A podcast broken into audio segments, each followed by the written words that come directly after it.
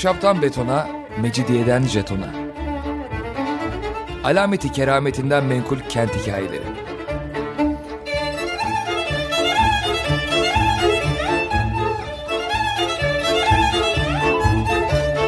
Hazırlayan ve sunan Pınar Erkan.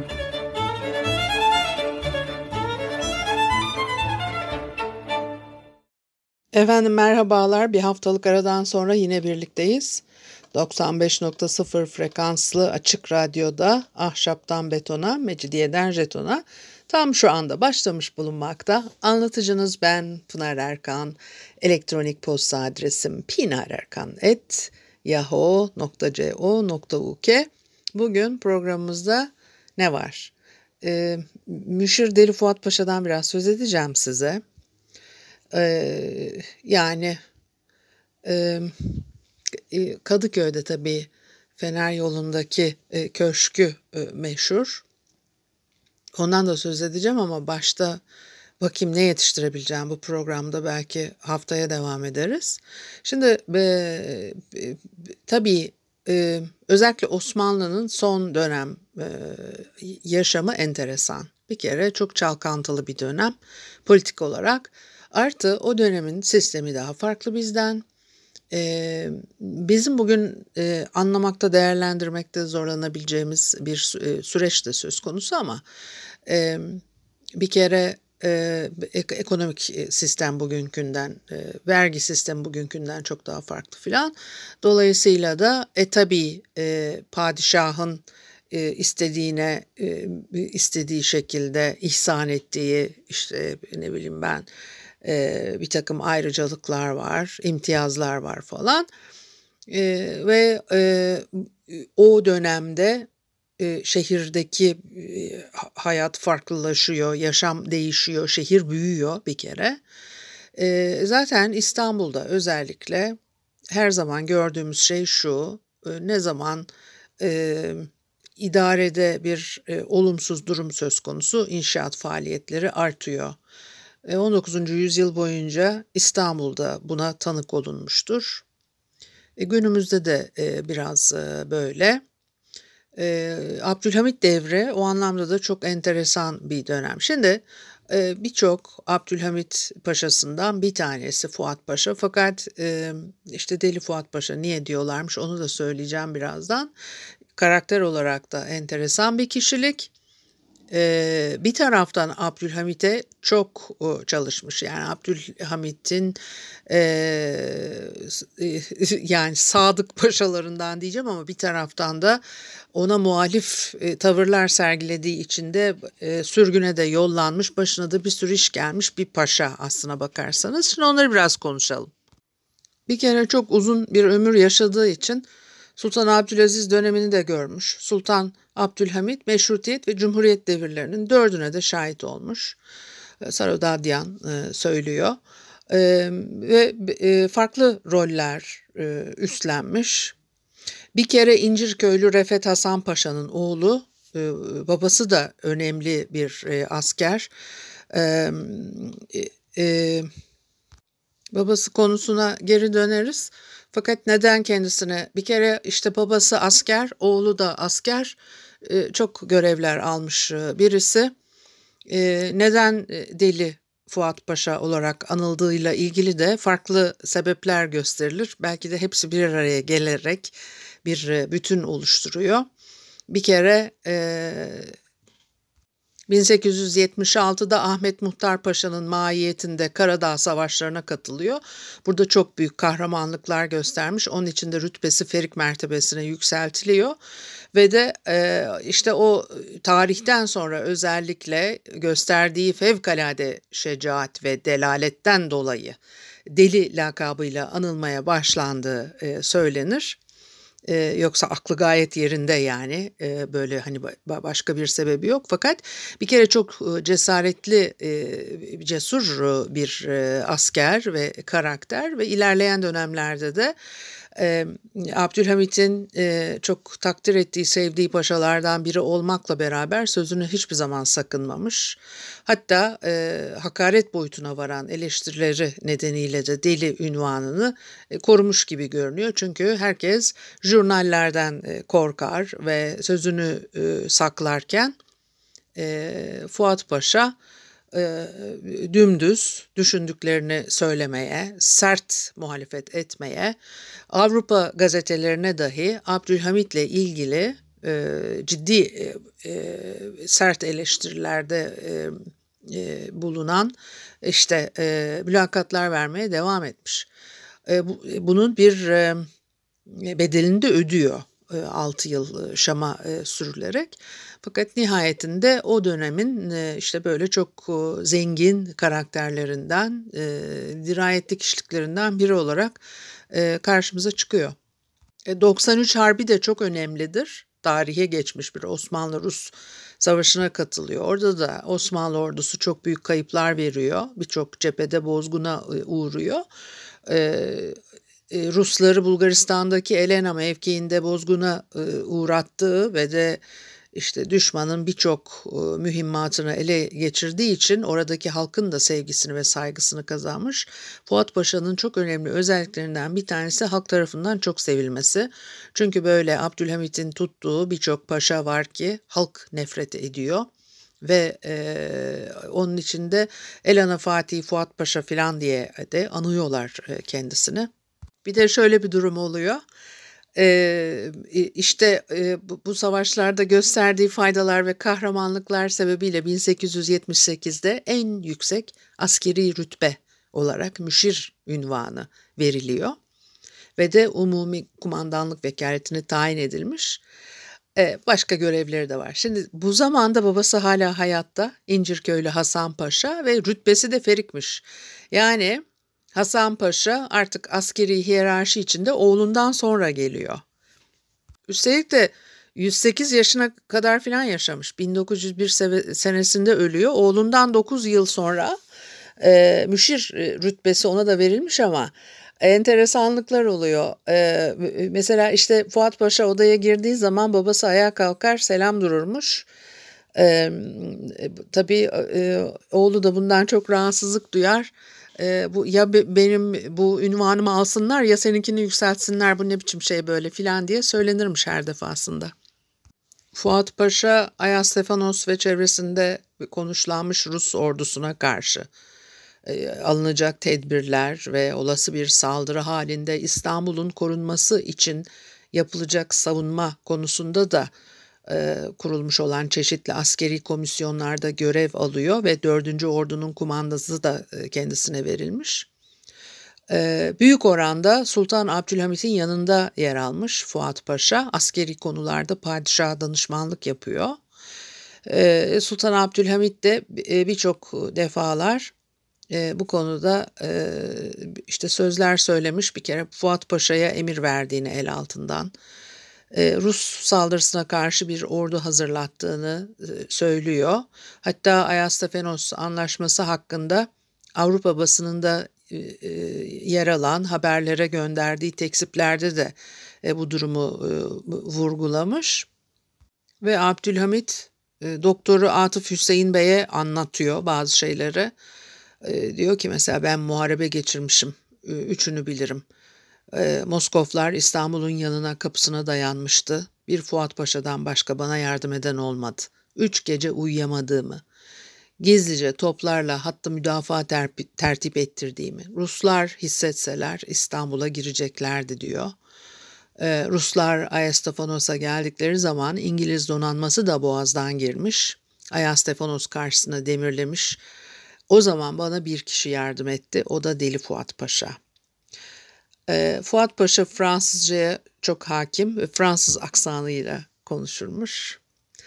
E, e, ve bunun içinde Paşa'ya Sultan Abdülhamit e, döneminde askeri görevlerinin yanı sıra bazı diplomatik görevler de verilmiş ve de bu görevlerin başında da Rus çarıyla görüşmeler geliyormuş. Yalnız o İstanbul'un savunması ile ilgili başka bir şey daha söyleyeceğim size. E, Müşerif Fuat Paşa'nın torunu anlatıyor bu İstanbul savunmasıyla ilgili e, Fuat Paşa o İstanbul'un savunulduğu havasını yaratmak için ahşap kuleler yaptırmış. Fakat tabii kulelerin içerisinde doğru dürüst asker yok. Hatta Rus ordusunun başkomutanı Çar'a telgraf çekmiş. Burada bir deli var bize karşı durmaya çalışıyor diye. Torunu diyor ki zannedersen e, deli lakabı oradan kalmış. İşte hani dedim ya farklı farklı zamanlarda yaptığı çılgınca ama hani olumlu anlamda söylüyorum e, e, sergilediği tavırlar ve e, sözleri dolayısıyla işte hep o deli o lakabının hakkını vererek yaşamış gibi görünüyor. Çamlıca suyundan başka su içmezmiş. Hatta bir gün diyor ki işte torunu yani kızının evine geldiğinde su istemiş. Herkes ne yapacağını şaşırmış çünkü evde Çamlıca suyu yokmuş. E, mecburen kuyu suyu getirmişler. Fuat Paşa da yine anne e, anneme diyor tabii torun yani kızına iltifat etmek için. Mediha bu ne kadar güzel bir su. Çamlıca'dan mı getirtiyorsunuz demiş. Ve de işte çocuklarının da eğitimine çok önem veriyor. Ee, onun için de e, sadece dayıları değil anne çünkü çok sayıda çocuğu var yani birkaç kere evlenmiş. 18-19 tane çocuğu olduğu e, söylenir. Bilmiyorum daha fazla değilse. E, o kızlarını da e, Fransız mekteplerinde okutmuş. E, Saint Joseph Fransız Okulu'nun ilk Müslüman öğrencileri e, Fuat Paşa'nın e, çocukları. E, üçünü de oraya e, aklımda üçü diye kalmış. Dört oğlu mu acaba? Neyse üç oğlu dört oğlu şu anda onu kontrol edebileceğim kaynak yok elimin altında. Yani üçü şehit oluyor sonra bir tanesi Çanakkale Savaşları'nda olmak üzere.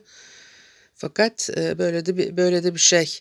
E, yani çok önem veriyor yabancı dile. E, bir e, özenti durumu da var demek işte böyle Fransız aksanıyla falan konuştuğu için veya e, hani o dönemin atmosferi içinde e, biraz öyle oluyor belki o işler bilemedim şimdi. E, bir ara verelim ondan sonra devam edelim. Efendim Açık Radyo'da Ahşaptan Betona, Mecidiyeden Jeton'a devam ediyor. Haliyle Pınar Erkan'ı dinlemektesiniz. Ve de bugün Deli Fuat Paşa'yı anlatıyordum size. Aslında tabii e, e, konağından söz etmek istiyorum da ama o kadar enteresan bir karakter ki biraz e, onun kimliğini de konuşmuş olalım istedim. Yalnız e, konağından filan bahsetmeyi galiba bugün yapamayacağız. Artık ona da önümüzdeki hafta devam ederiz ama ben Paşa'nın kendisini anlatmaya devam edeyim. Bir kere e, Ruslarla yapılan e, savaşta e, büyük e, e, yarar e, gösterdiğini söylemiştim. E, Fransızca çok iyi konuştuğu için diplomatik görevler de veriliyormuş kendisine dedik. E, Rus çarıyla e, görüşmeler geliyor. Çar yazı geçirmek üzere Yalta'daki sayfiyesine geçtiği zaman Osmanlı sınırına yakın bir yere e, taşındığı için her sene İstanbul'dan bir heyet gönderilerek Çar'a hoş geldiniz denirmiş.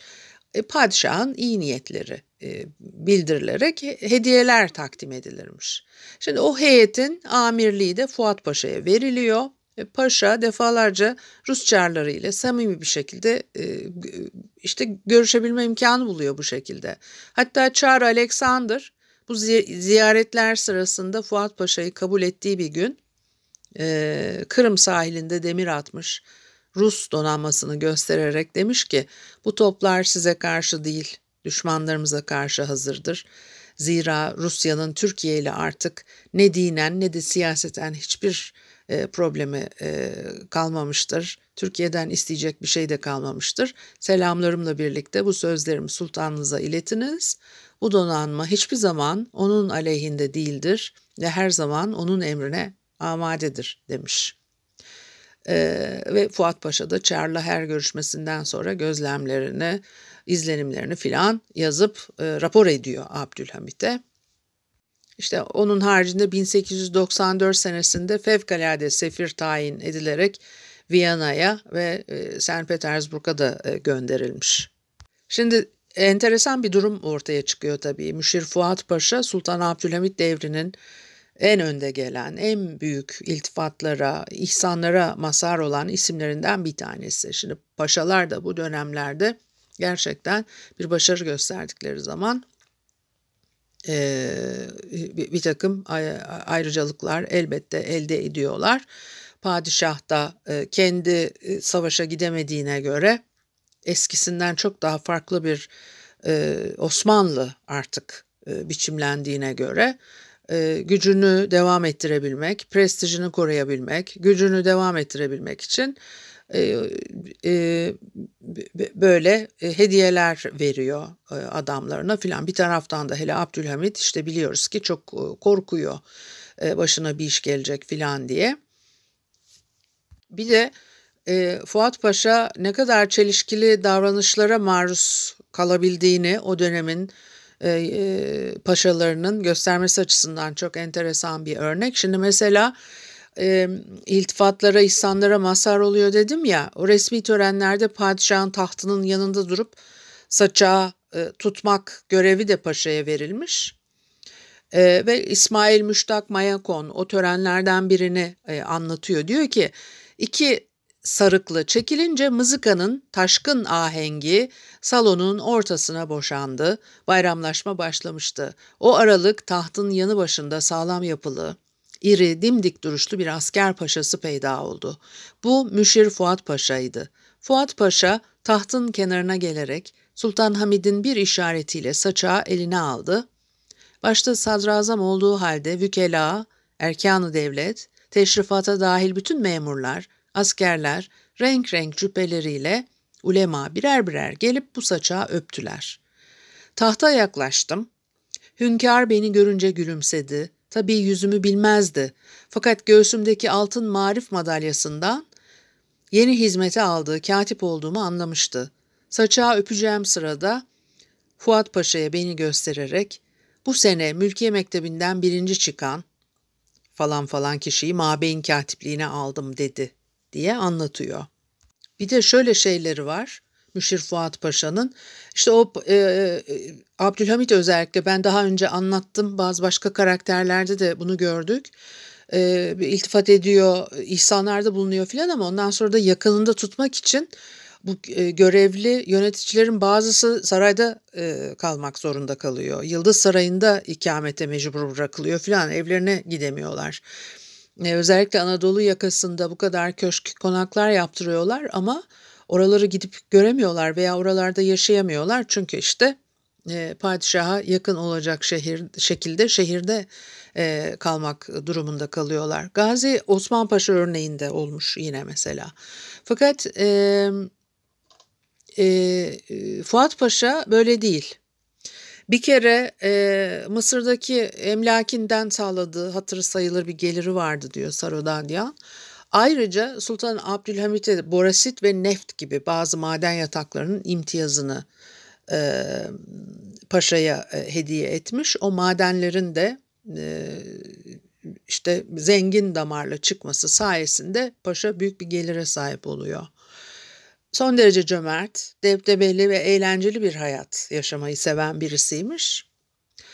Ee, sahip olduğu o büyük servet de ona istediği gibi yaşama imkanını tanıyor. Ee, Boğaz'ın iki yakasında konakları var. Yalılarında sürekli toplantılar, sohbetler, çalgı alemleri düzenleniyor. Çevresi sürekli çok kalabalık.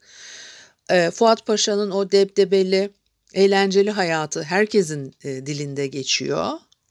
Dedikodusu çok yapılan bir kişi Fuat Paşa ve yalıların bahçelerinin şöhreti de herkes tarafından bilinirmiş. Hatta Sultan Abdülhamit dahi şehzadelik yıllarından söz ederken diyor ki köşkün bahçesini pek güzel yaptırmıştım. O zaman bir benim bahçem bir de karşısında Çubuklu'da Fuat Paşa'nın bahçesi. İstanbul'da meşhurdu. E, Fuat Paşa bütün bu debdebeli, şöhretli yaşam içinde e, jurnallenmekten hiç korkmuyor örneğin. Çünkü o jurnallerin o kadar enteresan e, hikayelere neden olduğunu e, biliyoruz. Korkmak şöyle dursun alenen e, Sultan Abdülhamit'in idare tarzını ve çevresindeki isimleri e, eleştiriyor. 1896 e, gibi Sultan Abdülhamit'in istibdat rejiminin doruk noktasında olduğu bir dönemde dahi işte e, programın başında söyledim ya Avrupa gazetelerine padişahın idare tarzını e, yöneticilerin beğenmediği davranışlarını falan röportajlarda anlatmaktan hiç kaçınmamış öyle bir cüretli bir adam. Ee, ve bütün bunlar hani dedim ya bir taraftan Abdülhamit ihsanlarda bulunuyor filan ama e, şüpheyle yaklaşmasına da e, neden oluyor ve jurnalcilerin iştahını da kabartıyor. Fuat Paşa aleyhine arka arkaya hatta Türkçe bile bilmeyen kimseler tarafından işte Rumca jurnaller verilirmiş. Bir de başka şeyler de var. Yani bunlar hiç onu engellememiş. O bildiği gibi davranmaya devam etmiş. E, meşhur Eylül 1896'da İstanbul'da Kürt hamalları Ermeni halka saldırıp e, işte bir e, katliama girişin girişti diyor Sarı Dadyan. E, ve e, öyle olunca Fuat Paşa emrindeki askerlerle Ermeni halkı koruma yoluna gitmiş. E, kaçan Kürt hamallarına e, ateş açtırarak katliamın önüne geçmeye çalışmış. Paşa'nın e, Ermeni ahaliden yana olması da e, farklı noktalara çekilerek o dönemde jurnallerin verilmesine e, hatta kendisine bir kat daha fazla şüpheyle bakılmasına neden olmuş. Fehim Paşa'dan nefret ediyor. Daha önce konuşmuştuk Fehim Paşa'yı. Fehim Paşa ile yedi başlı ejdere benzeyen avanesi diye söz ediyorlar. Evet Fehim Paşa ve avanesi padişahın takdirini, ihsanlarını kazanacaklar diye sürekli e, aşırı hareketlerde bulunuyorlar. E, ve e, jurnallerin haddi hesabı yok. Dolayısıyla da Fuat Paşa'yı hedef seçiyor. E, fakat Fuat Paşa artık çok sinirlenmeye başlamış. Onun ve adamlarının yaptıkları tacizleri e, e, durdurmak istiyor hem Fuat Paşa'nın adamlarını, çevresindeki kimseleri bir de sadece o da değil evine ziyarete gelen insanları, misafirleri dahi sokak ortasında çevirip sorguya tabi tutuyorlarmış. Hiç Fuat Paşa'nın e, tahammül göstereceği şeyler değil bunlar. Çok sinirlenmiş. Bir gün e, Fehim Paşa'yı kenara çekip sert bir şekilde uyarmış. Kendisini takip eden hafiyeleri sokak ortasında e, dayağı çektiği dahi olmuş. Bunlar anlatılan hikayelerden. E, ve Fuat Paşa çok sıkılıyor o takibattan. Kendi adamlarına emir vermiş. Fehim Paşa'nın kendisini, adamlarından birini ve hatta kendisine evin etrafında görürseniz içeri çekip dayak atın diye. Hatta bir gün konağın etrafından geçen Sadaret Seryaveri Cemil Paşa e, Fehim Paşa e, zannedilerek Fuat Paşa'nın adamları tarafından dövülmüş. Fuat Paşa ise bütün bu olanları yanlışlık oldu ama onun da hakkıydı diyerek geçiştirmiş. Böyle enteresan bir adam. Sonra bir gün 1902 senesinde Fuat Paşa'nın Şehzade başındaki konağının çevresinde Fehim Paşa'nın adamlarıyla Fuat Paşa'nın adamları birbirine giriyor. Silah çekmişler. Büyük bir çatışma başlamış. Ve de bu mücadele Şehzadebaşı Camii'nin e, avlusuna kadar yayılmış. Çatışmada birçok yaralının yanı sıra iki kişi de hayatını kaybetmiş. Fuat Paşa e, çatışmadan çıktığı Cuma günü Yıldız Sarayı'na bir pusula göndererek hastalığından dolayı Cuma selamlığına katılamayacağını bildiriyor. Ondan sonra da olaylar olaylar gelişmeye başlıyor. Neler olmuş? Haftaya konuşmaya devam edelim. Bu haftalık bu kadar olsun. Hoşçakalın. Görüşmek üzere.